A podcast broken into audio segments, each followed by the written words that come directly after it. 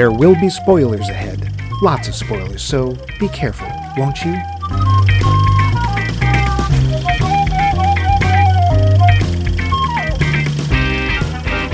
Good evening. Welcome to Max Mike Movies Presents Quotes, Unquotes, and Quotes. Tonight we are serving up a delectable dish of intrigue, betrayal, and murder. With a work from that master of the macabre, Neil Simon. The ghoulish Mr. Simon brings us Murder by Death, a fiendish concoction that will tantalize your taste buds, palpitate your palate, nourish your nipples, and okay. Okay, okay, jeez. Does anyone out there even recognize a bad Alfred Hitchcock impression? I doubt it. So I let's did. just get let's get on with our quotable quotient uh, Nipples? this week. I am your host, uh, Spiro Gulf, and over there is my lanky sidekick, Archie Badwin. Say something pithy, Archie. Let's go get him! Perfect. yes, we've got a quotable movie for you this week, but first, we have the poll question. Poll question. And we got quite a few on this. What is your favorite quotes? I'm making air quotes that you can't see. High school movie. Aaron Perez says, "Can't hardly wait." Well, you don't have to. You can just tell us. oh, right, that was a movie. Um, Fired. Yep. Jamie Kleinert says Ferris Bueller's Day Off. Ah, the classics. Benjamin Carl says Better Off Dead. Well, back at you, pal. It's a movie! Oh, right. Actually, it's a very early John Cusack movie. Ooh. He also mentions it's got raisins. I like raisins. I'm assuming that's from the movie. I would assume he so. just likes raisins. He might. Uh, Professor Dr. Rebecca Pelkey says Dead Poet Society, Some Kind of Wonderful, and I second Better Off Dead. Ooh, hmm. oh, good one. Hmm, neat. Adam Mark says Grease.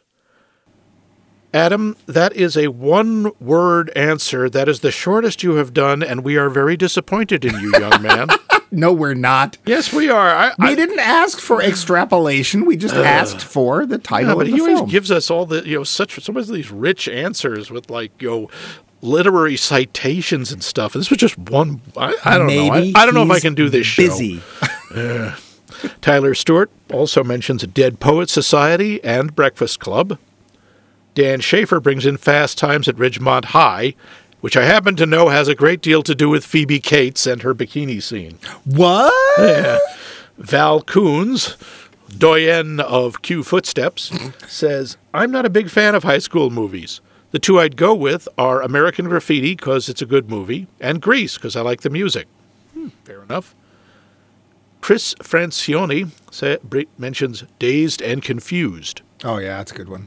Daniel Howe says, I really liked Breakfast Club and 16 Candles. Got a lot of John Hughes going on here. Well, Agatha Gasparoni, Clueless. The movie, I assume, not her state of mind. no. Stop being so mean. I can't help it. I, these answers are really short. So what? Pad the show, pad the show, pad, pad, pad, the, show. Bruce Herr Jr. says Hairspray. Interesting. I wouldn't have thought of that as a high school movie, but it kind of because not a lot of it takes place in a high school. But sure. Uh, Richard Tatum, inventor of the Tatum, also brings up Dazed and Confused. Three o'clock high. And here's an interesting one Spider Man Homecoming, which is a high school movie. Sure. but- yeah, I hadn't thought of that. Three o'clock high is a very odd movie. I don't know that one. Dave comes Dave? through through with a slightly lengthier post. Yay. Uh, high school was among the most miserable times in my life, being as I was trapped in a world I never made, like Howard the Duck. uh, so I I like too many of them to count. I prefer serious, but comedy can work if it isn't too vulgar. And yet he listens to us. the ones that stand out are Eurotrip, oh interesting, Rock and Roll High School, Metropolitan and Go. I don't know either of those last two. Me okay, either. research coming up. Uh, honorable mention to Ferris Bueller and The Breakfast Club. I note that law school was high school all over again. Oh, I'm so sorry. Oh dear. And I wish the Ramones had made a law school movie. I would watch the hell out of that. the Ramones go to law school. Oh, Rock, rock, rock, rock, rock and roll lawyer. uh, do your parents know your prosecutors? Ugly, ugly people. Looking at that at the list, it seems that the funny ones I wa- I watch multiple times, while the serious ones I watch only once. But I remember them and they have impact. Hmm. Nice one, Dave. Dave. Brian Mundo says all of us are dead. I'm so sorry to hear that. Now, apparently, that is a high school zombie movie. Oh, I, I'm intrigued. The only one of um, those I know is Anna and the Apocalypse, which is a, a high school musical zombie movie. sure. Ned, aka Cheese Boy, brings up, Look, I grew up with Mean Girls, so asking me about my favorite high school movie on this episode really isn't a fair question. We will take that. That said, all of John Hughes' high school and high school adjacent movies, looking at you, Grosse Pointe Blank, uh, are a treat. I'm definitely with you on G- Grosse Pointe Blank. Yeah, it's adjacent. It's a reunion. And from the frozen tundra in the north, where he hunts the mighty walrus and builds igloos. Arf, arf, arf. as I can't say I have a favorite high school movie. Maybe Carrie counts? Oh, God. well, sure, but I didn't even go to the last two years as I was asked to stay away by the teachers, students, and their parents. Oh dear. Wow. Carrie certainly seems like a good response to high school to me. okay, so you were in high school setting people on fire with your mind? Uh, You know, Vince. I mean, how else are you going to keep warm in the frozen north? I guess so. But uh, thank you all. Uh, but Mike, Yeah. what is your favorite high school movie? I can't help but have a soft spot for Ferris Bueller. Uh, Oh, not only because I saw it when it came out, I saw it with my mom. Oh. um, which is odd, but there you go. But there's a, there's a very little known high school film, and I don't remember where I saw it, and it's terrible. Don't get me wrong. Okay. It's called The Last American Virgin. I know the title. I never saw it. And the problem with it is that in amongst the raunchy, dumb, terrible third grade, C level high school movie stuff, there's actually a really neat and touching plot. And the idea is that there's this guy who likes this girl, but of course she's going out with the jock or whatever. And one night the girl is sobbing and comes to him because she's in trouble because it turns out she's pregnant. And this guy, this kid, does his best to comfort her and sells his stereo and stuff to pay for an abortion for her. Oh, wow. And the end of the film, spoiler, if you can find it, good luck. Uh, the next time he sees her, she's back with the jock. Oh. so there's a really good, touching, and quite honestly, probably more realistic plot in there. But there's actually, if I remember correctly, there's a dick measuring contest. believe it or not. Okay. So yeah, um, I'll go with Ferris Bueller, which is an easy choice, and uh, that other film. Which, how about you though? This is uh, my question. So how about you? Uh, I'd have to say Fast Times at Ridgemont High, just in terms, and not just because of Phoebe Cates, although believe me, I understand that. It's this odd mix of goofy, cartoonish, and painfully realistic. It's one of the only ones, besides the one you just mentioned, The Last American Virgin, it's one of the only high school movies where they deal with teenage pregnancy and someone getting an abortion Yeah. and they do it very well very it's very t- understated it's not a huge thing but it's believable so i'd have to go with that one Might I just mention? See our previous episode on Fast Times. Times at at Yeah. Cool. Well, that's pretty neat. learn and we got all about cuba and having some food so thank you very much for all of your answers they were all groovy Thank you, Mr. even if even if mr mark uh, mr marks was a bit short well, Stop. you're not living up to your potential adam uh, But what are we going to uh, ask this week? This week, this one is more of a challenge with our quotes. Identify a quotable movie with a line that is not one of the best known quotes. You know, uh, but we'll still identify the movie. You know, no play it, Sam, or I don't think we're in Kansas anymore, or inconceivable. Give me a mo- one of the quotes that not everyone would know or everyone quotes, but still immediately conjures up the movie. Wow, that's a toughie. Yep, yep. We may not get a lot of responses, but that's what I got. And at the end of the episode, we'll tell you how to not respond. Because we're going to make you listen to the whole thing. Yep. But uh, I bet you have other things to tell us about. Well, what's this week's movie again? Uh, murder by Death. Grr. So how about some Arg.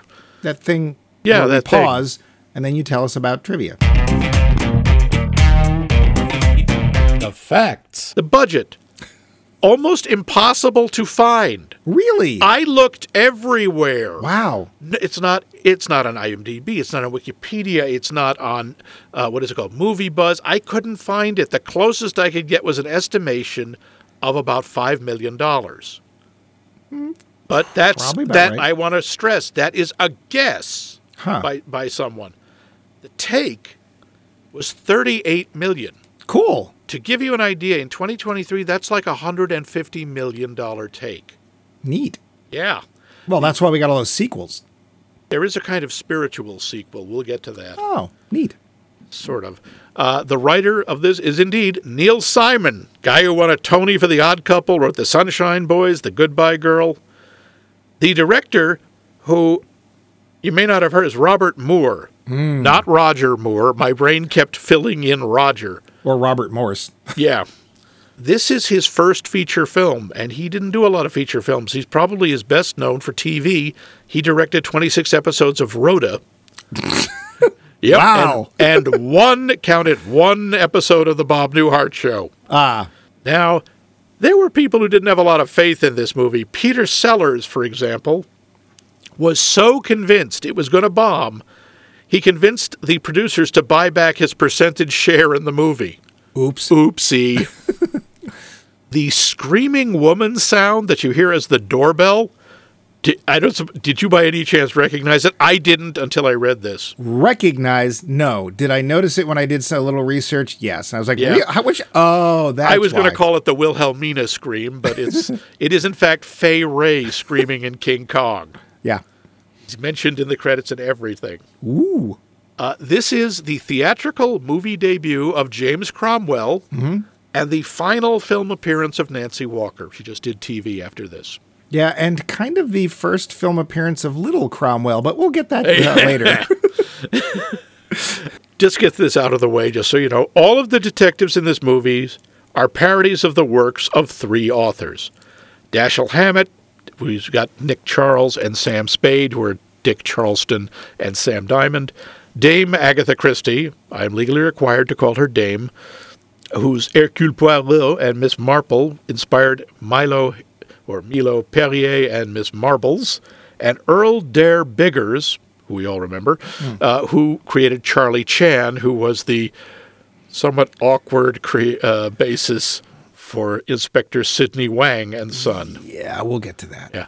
Myrna Loy, who played Nora in the Nick and Nora movies, was offered the part of Dora Charleston. But she declined, later saying it would have been ridiculous to have Myrna Loy doing Myrna Loy. Eh. She, al- uh, I'm she glad al- they picked who they did. yeah, she also stated she didn't want her ass pinched by David Niven. He was apparently kind of notorious for that. Neil Simon. pinching your butt. I'm pinching your butt. You have such a hard butt. Neil Simon remained on the set to take care of the rewrites, as he did with his movie sequel, The Cheap Detective. It's not really a sequel, it's more of a spiritual sequel. We'll get to that. Simon liked Alec Guinness so much that he told him if he didn't like anything in the movie, Simon would immediately rewrite it for him. But Guinness assured him it was great fun for him. So, real quick, if I can add something on top of that, I actually saw a quick interview with Neil Simon about the movie. And after he told that story, he told another little story about Alec Guinness. And he said, after that, Alec Guinness would go and sit down between scenes. And I saw him reading this script. Oh, yes, that's where he got that script. And he was like, well, What are you reading? Oh, it's this uh, science fiction thing. It's uh, probably pretty, pretty good. And of course, on the set of this film, he was reading the script for Star Wars. Yep. Yep. The, the cast is remarkable, but Katharine Hepburn was meant to play a character called Dame Abigail Christian, basically Dame Agatha Christie. Ah. Hepburn dropped out after hearing Myrna Loy wouldn't do it. Oh, So they changed the character to Dame Abigail Christmas, and Estelle Winwood took the role. After a bunch of rewrites, Winwood became Nurse Withers to a new character, Elsa Lanchester's Miss Jessica Marbles. Elsa Lanchester and Estelle Winwood hated working together. Oh. They had a decade long feud, I don't know about what, that made their scenes very stressful. The animated cutout scene at the beginning and the end of the movie, that was made by Charles Addams. Hmm. Yeah. Of the Addams family. When at about 49 minutes in, now th- this is one of these little nitpicks, sorry, cinema nerd thing. When Lionel Twain, Truman Capote, offers $1 million for one that the one who solves the murder, he plunks down two bundles of bills. James Bensonmum holds up the money, and we can see the sum consists of two bundles of $10,000 bills, each labeled $500,000. That denomination was used only for intra-government transactions and not issued to the public. Also, this series was discontinued in 1940. Okay. Yes. yeah, there, it's not the first time movie that's used the $10,000 bill, but they used to exist, but they were only supposed to be used for banks. There are several scenes in this movie that ended up on the cutting room floor. Hmm. One of which I, I actually saw, they only show it in the TV cut. Mm-hmm. When leaving Twain Manor at the end of the movie, the Wangs pass a vintage car heading to the same destination. It's driven by Sherlock Holmes and Dr. Watson Sort of. well, sort of. They ask directions, which Sidney gives them despite Willie's efforts to warn them that it's a ripoff. Willie asks his pop why he didn't tell them the truth. Sidney replies, Let idiots find out for themselves. There's a bunch of other stuff, some of which will probably get integrated into this. I have a couple quick ones if you don't Okay, mind. sure. So in the, I know we don't usually dwell a lot on this, but this one I was like, "Re- re- really? Did you see who the original choice to play Sidney Wang was? Yes, Orson Welles. And he only didn't do it because he was already doing a play. I cannot picture that, but sure. Can't either. Hey, he's already he already did blackface when he played Othello. Yeah, yeah. Well, you're to get that to that. Yeah. Yeah. Um, also, both Neil Simon and the director Robert Moore tried to get Capote out of the movie, but I he heard just wouldn't go. yeah, he wouldn't leave. He ended up getting nominated for like a Golden Globe or something. Are you sure it wasn't a golden raspberry? It might have been. yeah, this this is the only credited movie that Truman Capote is in. Good. He did a bunch of TV, but almost never credited. He did a lot of narration, and he showed up a couple of times on Rowan and Martin's Laugh In.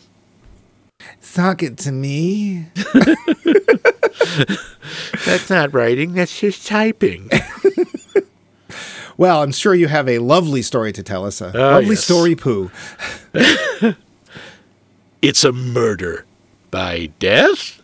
Five of the world's greatest literary detectives, or rather parodies of them, and their sidekicks slash wives slash nurses slash Hogwarts professors are invited to a weekend dinner and murder by the mysterious Lionel Twain. Get it? Lionel Train, Lionel Twain, played by legendary actor Truman Capote. They are treated to a plethora of murder mystery cliches. A mysterious blind butler who is secretly a Jedi Knight, locked doors, pictures with moving eyes and tongues, moving rooms, locked doors, and a million dollar prize for whoever can solve the murder. But all is not what it seems. In fact, nothing is what it seems for the detectives and for the audience. Turns out all of these detectives have a m- motive to murder Mr. Twain, who predicts the exact time, method, and location of his own murder only to be proved right. Sort of. Maybe? Quips are quipped, bonds are motted, and no one actually gets any dinner. All we're served up is a cast of actual legendary actors and a final reveal that is noticeable mainly for the lack of any meddling kids, a dog, or a goofy van. The film. So, my usual first question Do you know when you first saw this film? I saw this movie in 1976 when it came out in the movie theater. You too. Yep. I did as well. What an odd picture for young teenagers to want to go see. I didn't know who about 90% of the characters were supposed to be parodying. I didn't know. I'd never seen the Thin Man movies. I didn't know who Nick and Nora Charles were. I had no idea who Hercule Poirot was. I got the, the the Charlie Chan reference only from the cartoon The Amazing Chan and the Chan Clan. That was the, only, my only. Charlie Chan you should ever watch. that's the only exposure to Charlie Chan I had for decades. Charlie Chan and the Chan Clan. Clan. That's the amazing Chan of the Chan clan. Sorry. but yeah, but uh, I sir, I had no idea who Jessica Marbles was supposed to be. That just I'm like, huh? I understood the idea of the sort of film noir detective that Sam Diamond was, but I didn't know who Sam Spade was. Yeah. So it was very. It was still funny to me as a kid, but I didn't get most of it. That was the same thing for me. I remember really liking it. I just don't know why. Yeah, Because I'm yeah. sure almost all the jokes went over my head. That being said, and the reason it's in this series is there are quotes I've been stating, restating Oh, yeah, from for- this film since 1976. Yeah, yeah, we absolutely have. I think it's awesome that you actually also saw it when it came out. I remember where. I remember walking home, which was a mistake I from that movie. I remember the theater. Yep. Yep. Well, do we want to start with the cast? Sure, because the cast is amazing. It won't take very long. None of them are very good. Oh yeah, they none of them went on to do anything. We, first off, we've got two members of actual English aristocracy in Yep. this. We've got Sir Alec Guinness and uh, sorry, um, sorry, Dame Maggie Smith, who should shave. Well, huh? Yeah, sorry, that's from the uh, when Ian McKellen was doing his Maggie Smith Oh. impression. Kiss for luck, little little Jimmy Fallon. Mm, didn't work, did it? Um, he does a wonderfully cutting Maggie Smith, and you can tell that they have been doing this to each other for uh, decades. Forever. So, who do you want to start with, Alec Guinness or oh. Maggie Smith? Well, let's start with Alec Guinness. Okay, Alec Guinness in this, it's a kind of unforgiving role. First of all, in today's world, it would be incredibly offensive because Well, he's portraying a blind, well, an allegedly blind man. and we start the film. The first joke, real joke, joke is a blind butler joke. Ha ha ha! ha blind people are funny because they can't see. But he he carries it off so well. He is so deadpan, Eh, even through lines like "Ah, as you can see, I can see." It's and this is jumping way ahead, but his big thing is at the end, the last scene where well not the last scene, but the last scene in the house where he plays five characters Yeah. in five minutes, including a woman. Yeah, and I would say that that's where you get your ham with your cheese because he where- really just yep. lets go, and he's Yep, his gestures when he's a quote woman end quote are um, yeah, over the top, yes, but it's he- done for humor, so who cares? Just the idea is, uh, so, you know, yes, thank you, Benson. No, sir, Benson Mum. His name is actually James Sir Benson Mum. Yeah. And I remember that interview too. One of the things that Neil Simon was worried about was here I've got Alec frickin' Guinness, an Oscar winner, Alec Guinness, Bridge of the River Kwai, Shakespeare, blah, blah, blah, blah, blah. And he's like, he's just going to look at this writing and just go, eh. And apparently Guinness was like, no, no, no, this is actually a nice turn. I'd, I'd like to do something a little lighter and funnier for a change. and apparently he had a good time. So good for him. But if you're expecting Obi-Wan Kenobi, you ain't to get it. Nope, nope. And- he leans into the comedy and he nails it shut. You got to remember, he used to do things like the Lavender Hill Mob and Mm. the Lady Killers. He's done comedy. Yeah. Maggie Smith. Oh, Maggie Smith is a gem in this film. And I've seen this film I countless times since 76. And this is the first time I've sat and watched it like critically. And her character is so biting, but it's like it is that iron fist wrapped in velvet, right? Some of the things she says are just so oh oh mm, mm. and she just gets away with it. And Yep. she's very elegant. She almost always one of the two of them always has a martini in their hands, Yep, although yep, nobody has mixed them. Yep, you don't know where they come from. They just somehow materialize. And she is so understated and Yeah. so subtle.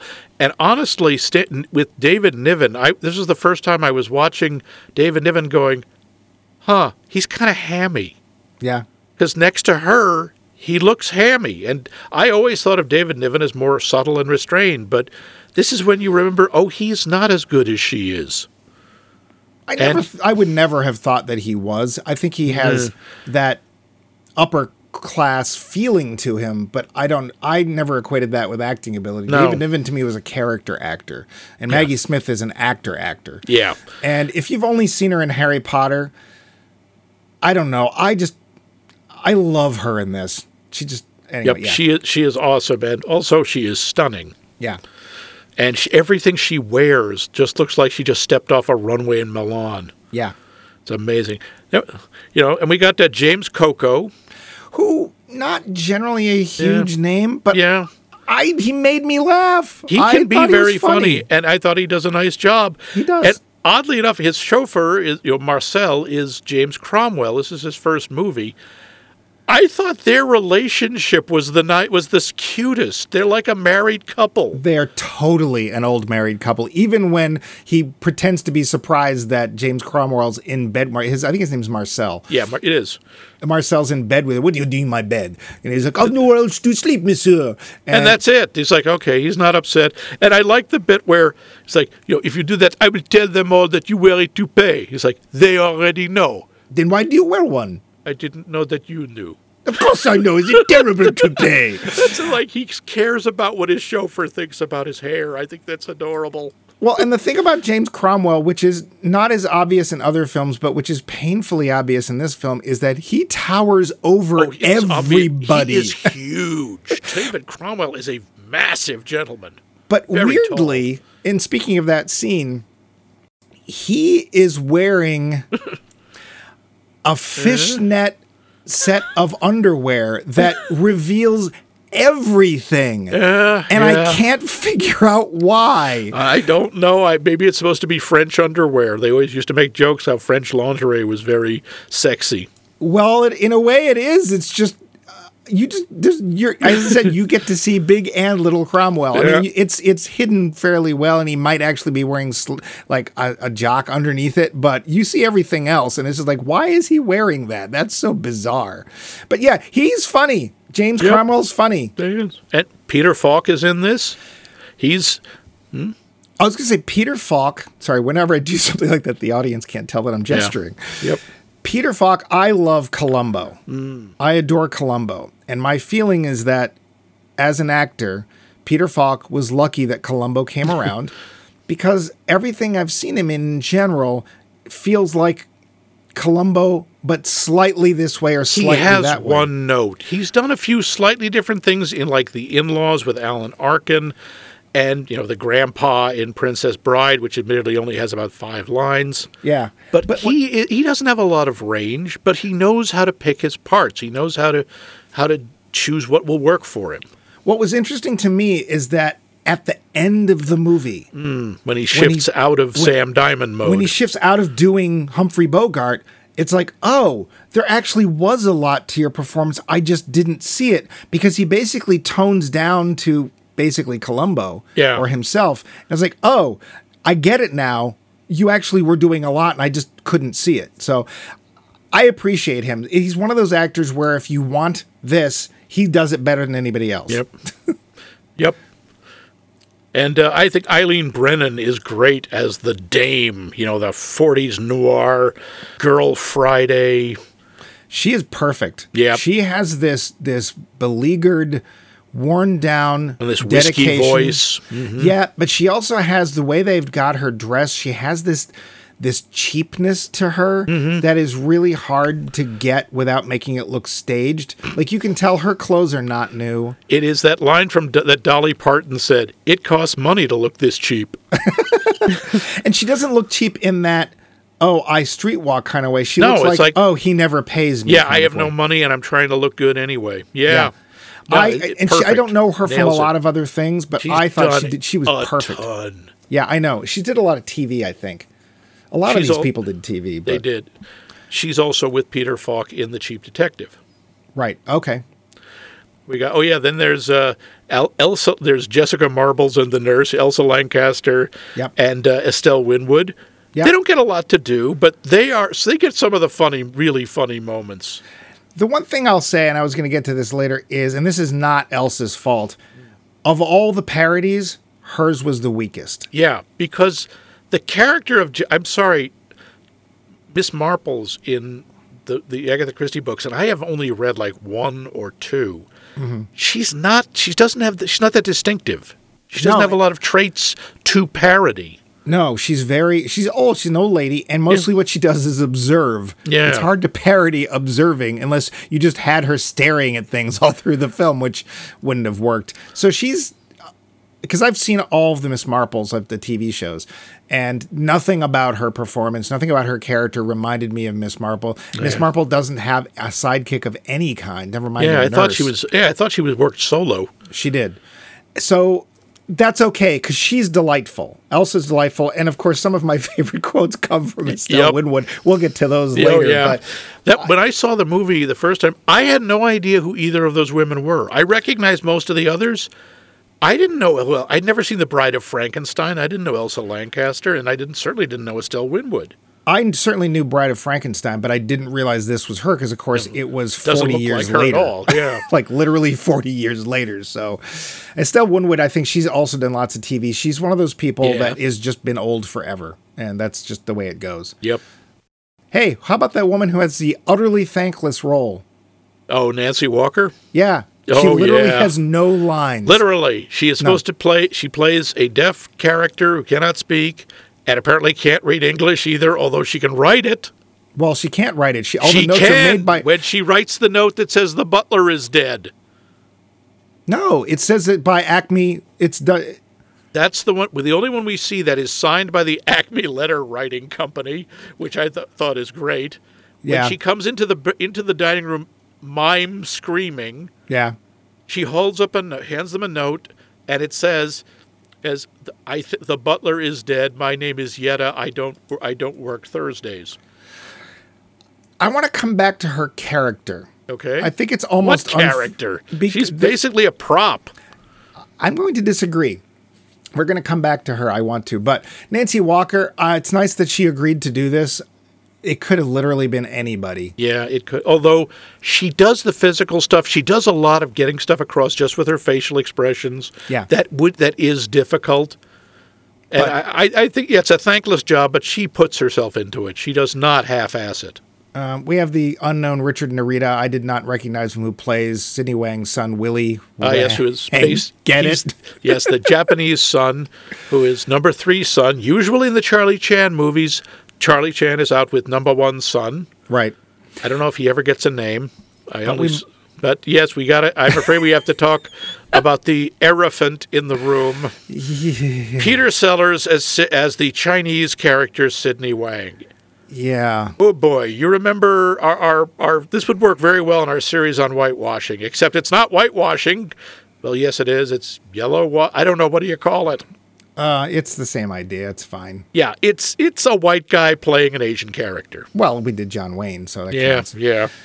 So here's the only way I can vaguely ex- excuse this. Yeah. In all of the Charlie Chan Yeah. films, Yeah. Charlie Chan was all I think it was Warner Oland. It was always played by a white guy. I don't think he was ever played. Was he ever No, played by? I didn't think so. No. So and of course, they're half the kind of going with, along with that. half the deal with the character is the fact that he speaks pidgin English, but Yeah. is wise beyond whatever He Um, talks like a fortune cookie. constantly. They, if someone calls him out on that, Yeah, and here's the really hard. It's the '70s because it was okay to make fun of Asian people then. Yeah. The real problem with Peter Sellers' performance to me is he still makes me laugh. That's the thing. It's, incredibly offensive. It's incredibly imp- inappropriate. It's funny as hell. It just is.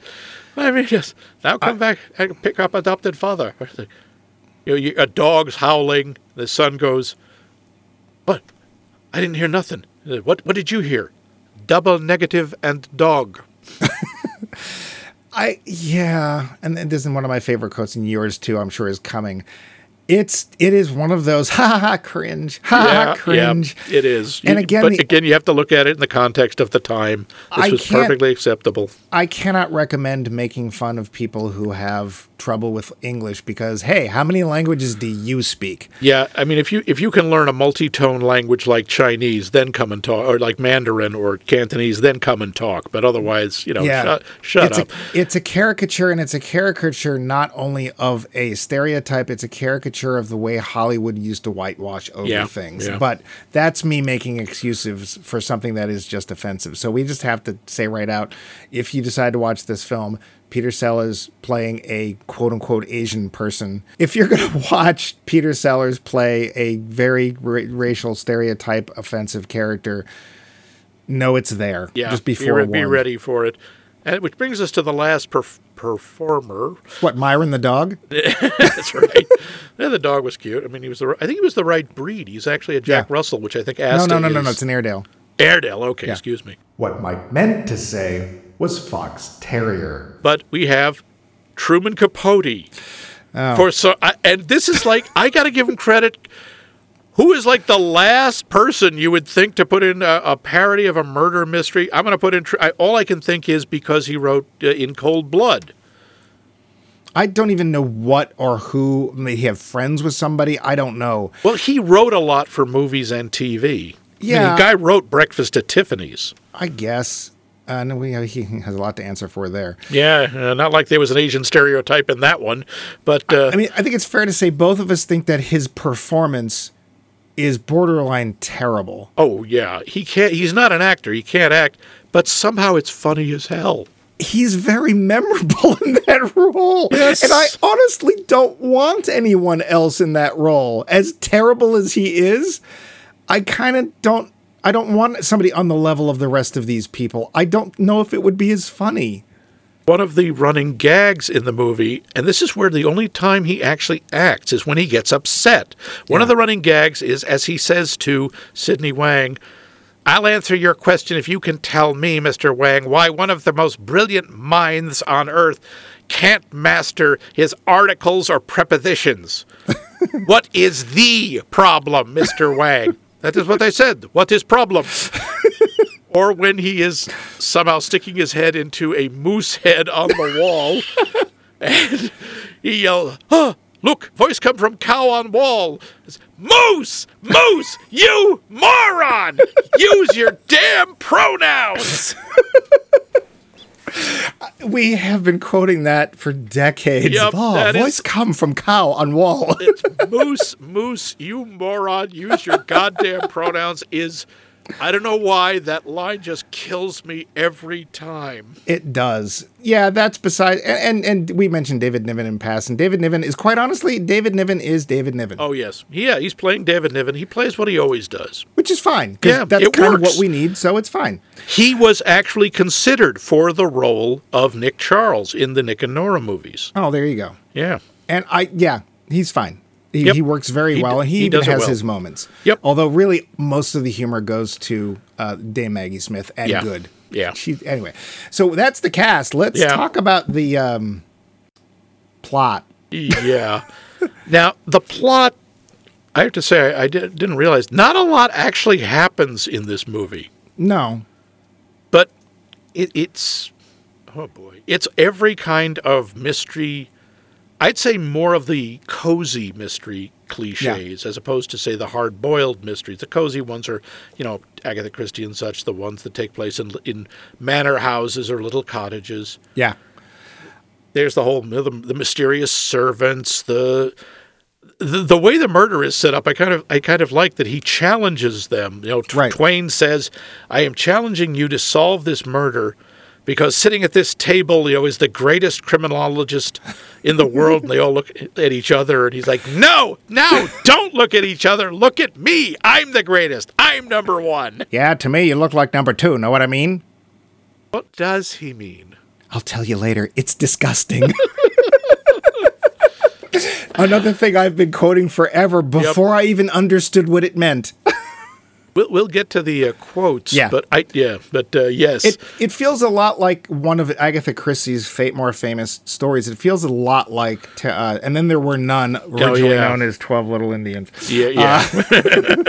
Yeah, that was yeah. yeah. Awkward. Because um, uh, she also had issues with race in her Mm-hmm, books, which doesn't often come up, but it's true. Yeah, it's it's just and it's all very brightly lit. So it's not noir. It's very like you said it's very much a cozy the term for the manor house, the weekend, you know, the shooting weekend or whatever. Yep. And the rich Every- people. Everyone's always dressed impeccably. The food is always amazing. That's one of the gags, of course, is nothing gets served. Right. Or at one point, uh, Frank, Franks and beans are served, which Much to the horrifies horrifies Monsieur Perrier. Yeah.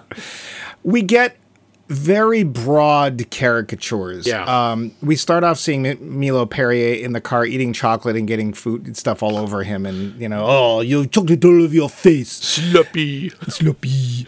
And it is not one of, to the best of my knowledge, not one of Poirot's things that he is big on sweets. He is very big on liking his food and his. he's a foodie. He, he is a foodie. He's a gourmand.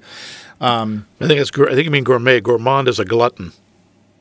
In this case, he's a gourmand. Okay, true. He's, But he's, most, he's more worried about the dinner than the fact that someone's been murdered. And it's always about those little details that other people miss. But of course, he is. It's James Coco. You're not going to get subtle, which is fine No. because the character shouldn't be. Yeah. Um, he doesn't really have the. Uh, he doesn't have a chauffeur. He does have his friend Captain Hastings, who Ah. uh, is the closest thing to what James Cromwell's doing. We've got Sam Spade, who is Sam Spade. I think they're the closest to their characters next to Dick and Dora, Nick and Dora Charles. Yeah, you get that Sam Diamond, Sam Spade, suit cards. Yeah, yeah. And I think through movies, I, more than books, I've seen all of these characters. Which is your favorite portrayal? or favorite? I wouldn't say portrayal. Your favorite caricature of the group? Do you oh, have one? Oh, Wow. I don't I don't know if I really have one. I mean, honestly, Sidney Wang is probably the out and out funniest. I'm ashamed to say it. Yeah. The most on point, I think, is Sam Diamond. He Yeah. really gets across that Sam Spade or uh, oh, who's the other one? Philip Marlowe Yeah. sort, but more Sam Spade because Sam Spade was more gritty. Well, s- I th- I think those work. I, I think in terms of like this, the way they carry themselves and the way they sound, uh, the Charlestons are really good parodies of Nick and Nora Charles, except they're not as funny. Nick and Nora Charles are funny in their own movies. they were biting. They were biting, and they would the back and forth was much stronger, and uh, I didn't get that as much with these two. So I, I and again, I blame David Niven for that. I just don't think he was as clever as. Uh, But maybe that's Charles. part of the parody. It maybe might the parody be. was that they are so funny and biting, and here they're actually kind of Yeah, in reality, they're kind of dull. Yeah, yeah. Uh, I got to go in terms, like I say, of accuracy with Sam Diamond. Yeah. Uh, how, how about you? I would say accuracy, I would probably go there too, because they take all of that Dashiell Hammett ish dialogue and they really, or I should say, Neil Simon really pushes it as far as it'll go for its ridiculousness.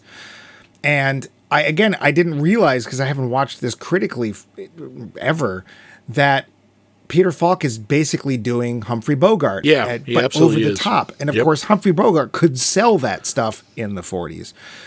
So I think, and especially again, Eileen Brennan, I don't think that she is as, she's not nearly as well known, but she plays that part perfectly. Like, I don't know if I've seen anybody else play that part seriously as well as she plays it in here. Yeah, she And her, really, sorry, her long sufferingness, Yeah. her sighing, and the obvious tired love she has for him, even though she's like, why do you keep those naked muscle men magazines in the office? suspects. I'm always always looking for evidence.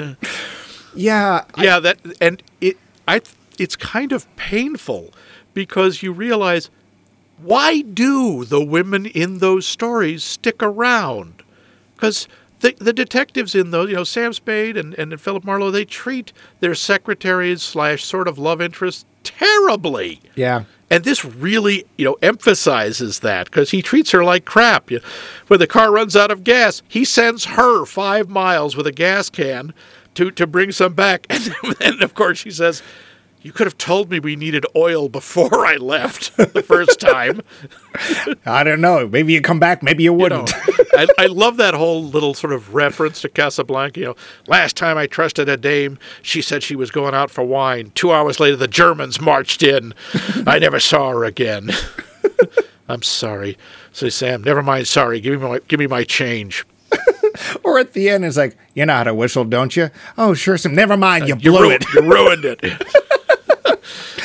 So they're probably my favorite, but again, this time around where I'm watching the film to watch the film, Maggie Smith was just such a delight, and she's half clueless and half on target. And here's where I want to get into one of the points of the film. So at the end of the film, when all of the separate pairs of of detectives Yeah. come in and they all try to claim the million dollars because they all have the actual solution and it turns out that Lionel Twain is all these different people or none of these different people. They're all wrong, basically. Well, here's the thing.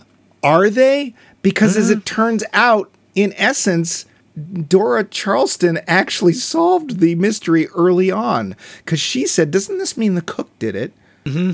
And, And that in is essence, she's right. kind of right. And also, Perrier is right. At the beginning, he he says Bensonmum isn't blind. Yeah. He says he's faking, although as he, he does, he makes a bunch of faces at him, and he must be blind. Those were my funniest faces. But it was just like, I was surprised because it looked like that somebody actually answered the question. kind of. So that's one way of looking at it. And and you said that uh, Perry noticed that, but and if you look at it another way, and I said I wanted to come back to Nancy Walker's character. So if you haven't seen the film, we're going to give away the ending. Yep. Stop here, go off, come back. Okay, you're back. Yep. So what happens is we see the body of Lionel Twain, Truman Capote. He's been stabbed. He's dead. 12 Okay. times in the back with a butcher knife that's still there. Exactly like he said. And then at the end of the film, we see a close up of a hand crossing all the names of the detectives off because they supposedly have been killed off by the real culprit. Yeah, who, Who had death initially- traps in every room. Who initially is Alec Guinness, the butler, who, as you can see, I can see. Yes. Then they each come through and say, No, you're not that person, you're this person, up to and including very all these other people. Yeah.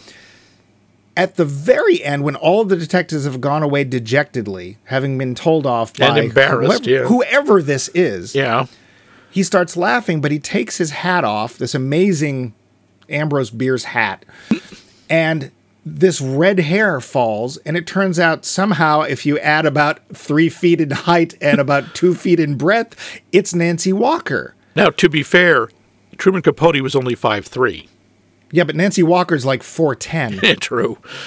so here's my question Who is she meant to be at the end of the film? I don't know because then she starts laughing, but it's a man's voice. But now I kind of wondered because this came up is she meant to be Rita, the daughter? I don't think it matters. I think that's part of the gag. It's like here, we're not yeah, not only did the detectives all get it wrong, but you the audience got it wrong and we're not we're going to do exactly what Twain accuses the others of of doing, which is we're not going to give you enough information to solve it yourself. The only thing I will say is that if it is meant somehow to be Rita, then Perrier wins because he actually says at one point that it was the daughter. And he he would have won the money. Yeah, no, I know I it's don't a think it tiny little matters. thing. It's just one of those matters, things that I never thought about because I've seen this so many times. But I just it was so interesting because again, it's when you get to be, go back and look at a movie because there's films that we've said we've seen x amount of times, and then we realize if we actually sit and watch watch it, there's stuff even after almost 50 years. Oh, I never noticed this before. But and there, to be fair, the only reason that um, Dora wouldn't have won is because at one point now Lionel Twain says, "No wives." I So- refuse to discuss this with wives. Yeah, which is just sexist, but whatever. But we want to do the quotes too, don't we? Yes, we do. And there are a bunch. I, I still like, ah, car lost in fog is like like man buying fresh mushroom. Pfft, idiot! Did not finish mushroom story. I also love, you know, there's something wrong. I can feel it in my buns. You had buns and you did not tell me? No, the buns in my body. you should not speak with an accent when you know I'm so hungry. That was one of mine, which is not one I've used before. That's or we're in Wang's wing. So you're saying she committed suicide? Oh no, it was murder, all right. Mrs. Twain hated herself. I miss, I've forgotten that one. That's so odd. Hmm. I'm going to find the can. Sometimes I talk so much I forget to go. As we are saved by the fa- only by the fact that I am enormously well bred. and of course, that the ex- the exchange between Miss Marples and and her nurse, murder poo. Yes, dear, we're going to have a lovely murder poo. uh, what what are some of yours? So, uh, this is one of Dickie, Dick, not Charleston's. You still have the best tush in high society. And I forget what he says what, to get this reaction, but at one point she just turns to him and says, Dickie, language. I think he says damn. Yeah. There's one I totally forgot. It's by Eileen Brennan's character, Tess Skeffington. Sam, you're spitting on the nurse. That's right. I like and him and the nurse when they're sitting there all holding hands. Eh, quit it, cut it out, stop it. Well, what's happening? Yeah, the nurse has given my palm the finger, dirty old broad. naughty, naughty, Miss Withers. One thing I do have to point out: most of the lines that we like, they aren't like in Mean Girls. They aren't one-liners. They're exchanges. It, it's always somebody playing off of somebody else. Like, why would anyone want to steal a dead, naked body? And then Dick leans over, whispers in her ear, and she gets this weird smile. Oh, that's tacky. That's really tacky. Well, and I think that's one of the reasons why you and I like them because one of us will say one part of that and the other one will automatically finish it, which is also one of the reasons that other people can't stand to be around us. Yeah, Um, yeah. but other there are some one-liners. One that I'd forgotten in this one was no pulse, no heartbeat. If condition not yeah. change, this man is dead. and then one of the biggest ones, and I'll just do the ending part, which is gunshots, Dickie, shoes. Yeah, uh, one point. Salvi poo. yes, dear Solvy poo. And she also at one point says, "Oh, sicky poo." Um, at one point, uh, Sam Diamond's gone off on something, and Dicky ref- uh, says, off, sort of off to the side, "Bizarre little twit." yes. Still and there's sure one other one, which is Sam Diamond. That can only mean one thing, and I don't know what it is. Answer very simple. Question complicated. Where's my Dickie? what? I'm uh, sorry. where's my where's my husband? or, or even just that little when Jessica Marples does this quick speech. Oh, I had this caca scared out of me, and Maggie Smith just goes. You know, I like her. I really like her. I don't know why, but that's such a wonderful line. The way she delivers it, because for just a second you get the feeling that's Maggie Smith. There's another one-liner that you and I have used many times. I'm not a Frenchie. I'm a Belgie. or one of his last lines in the film, Monsieur Twain would come to France every season hunting for poodles. or one that's much more applicable to us these days, sadly. I'm sorry, I can't help it. I'm old. No, not that. Not that kind of gas. The kind, the kind that kills. Well, sometimes my gas. one of mine turned out to be from one of the deleted scenes. oh, And it's there. This is Dick and Dora driving towards the mansion at the beginning. And he's all happy, as I said. And he says, I smell crime in the air. And she says, I'm not surprised. You just ran over a small animal. so, yeah, lots and lots of good. As you pointed out, some of them are fun because the other person gets to fill them in. Mm-hmm. And we have done so since the film came many, out many times. But uh, I'm it's it's nearly that. Speaking of times, we have we're nearly out of time. Any more notes you wanted to get to before we I, I to did. the end? I did like one other quote of Lionel Twain's that I had forgotten when they ask, You know, he says he's seventy six, and which is the year of the movie, and uh, they say, well, "How do you look like that?" A complete vegetable diet, twelve hours sleep at night, and lots and lots of makeup. Apparently, after this film, the makeup ran out. yeah, pretty much. But yeah, otherwise, that's about that's uh, all I got. yeah, we should find out if this film holds up. So let's get to that. The finish. So Max, Yeah. how many? You do even know how many times you've seen this? I lost count. I've seen this movie so many times. I used to go anytime it would show up in the theater. I'd go see it when I was a kid.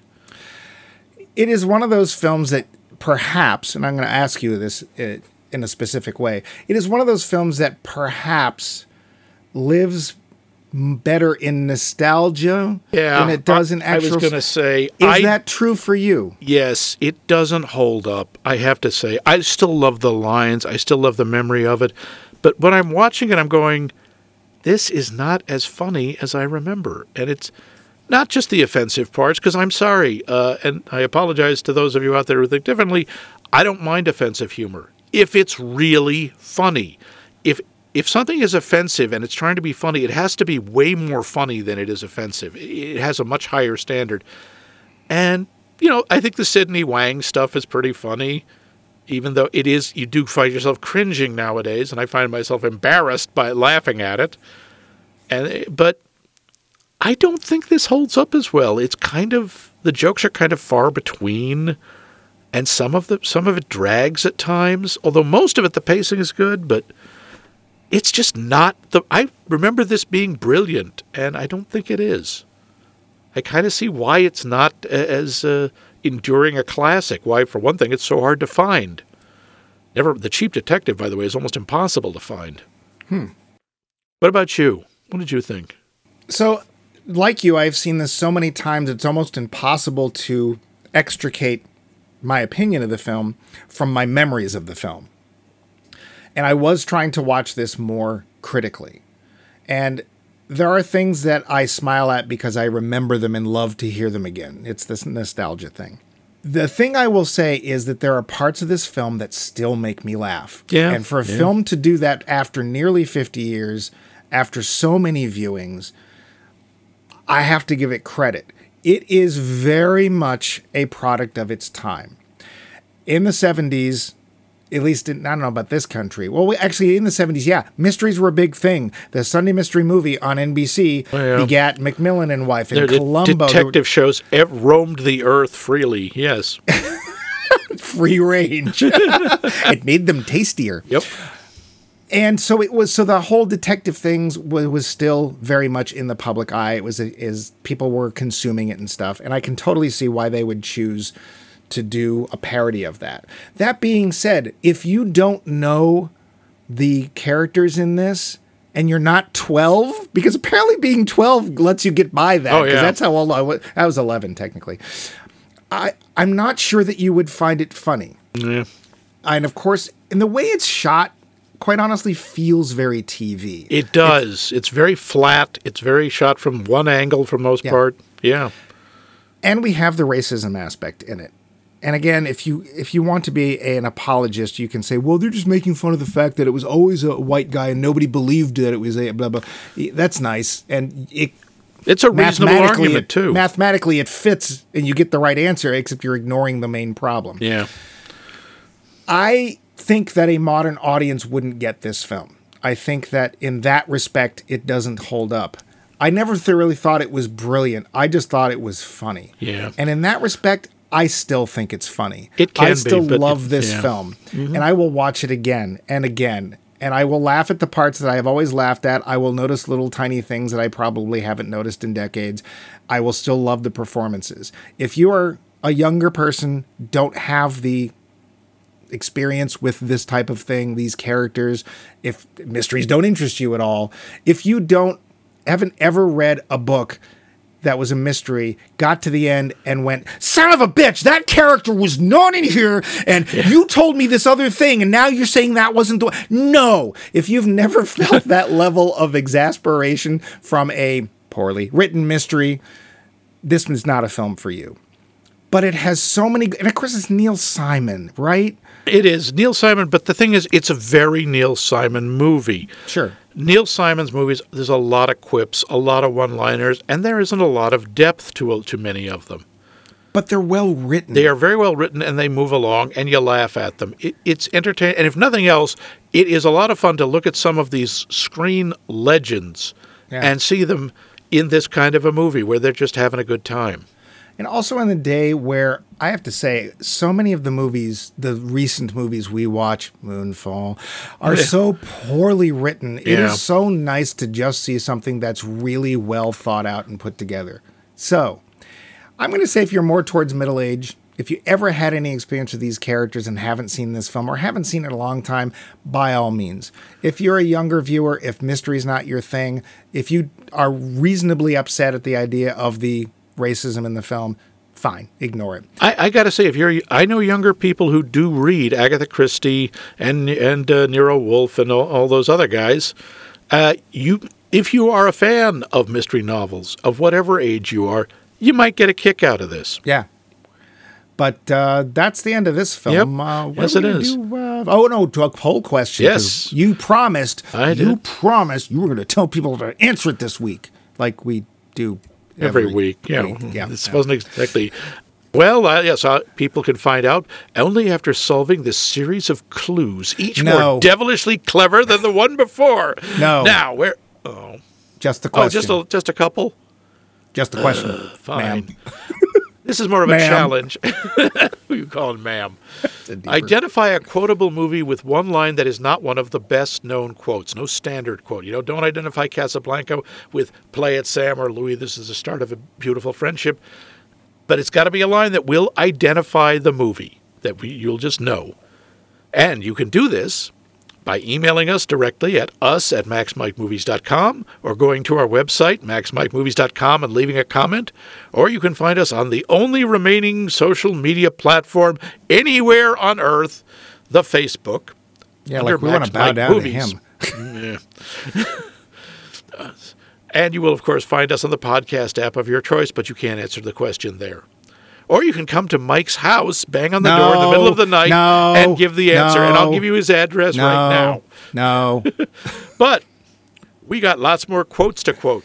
We do? So, what movie oh. are we quoting our quotes quoting from? Quote, quote, quote. Sorry. you okay? What, what's. No, I got to lie down, but tell them next week's movie quickly. Yeah, so we actually got a suggestion from a listener Oh, good for you, listeners. And a commenter uh, who often, well, he doesn't often comment, but he does sometimes. This is from Mike Dan's The Weasel. He The is, trust me, Weasel? the Wheeze, Weasel. And he heard the last week's episode on Mean Girls and wanted to give us some suggestions. And one of them, I was like, you know what? This is a film I've only seen once, and many people adore. I wasn't one of them. Maybe I should give it a second chance. Now, this is a film Max has never heard of. Max's, unfortunately, Max's experience with films is Uh-huh. Oh, yeah. really narrow. He's Yeah, seen about don't go to a lot 10 movies in his entire life. Oh, if that. Ignoring the fact that we've done over 200 episodes of this show. Yeah, but So- I didn't. I didn't actually watch any of them. I lied about that. Yeah. So um, this is actually a sequel. Uh, a lot of people don't know this. This is a sequel. The original film was The Little Lebowski. This is The Big Lebowski. Ah, yes. See, it's a sequel. Most people don't know because the first film wasn't really very good, and this was a. He is lying. If you want to see if I'm lying, tune in next week and watch not The Little, The Big Lebowski.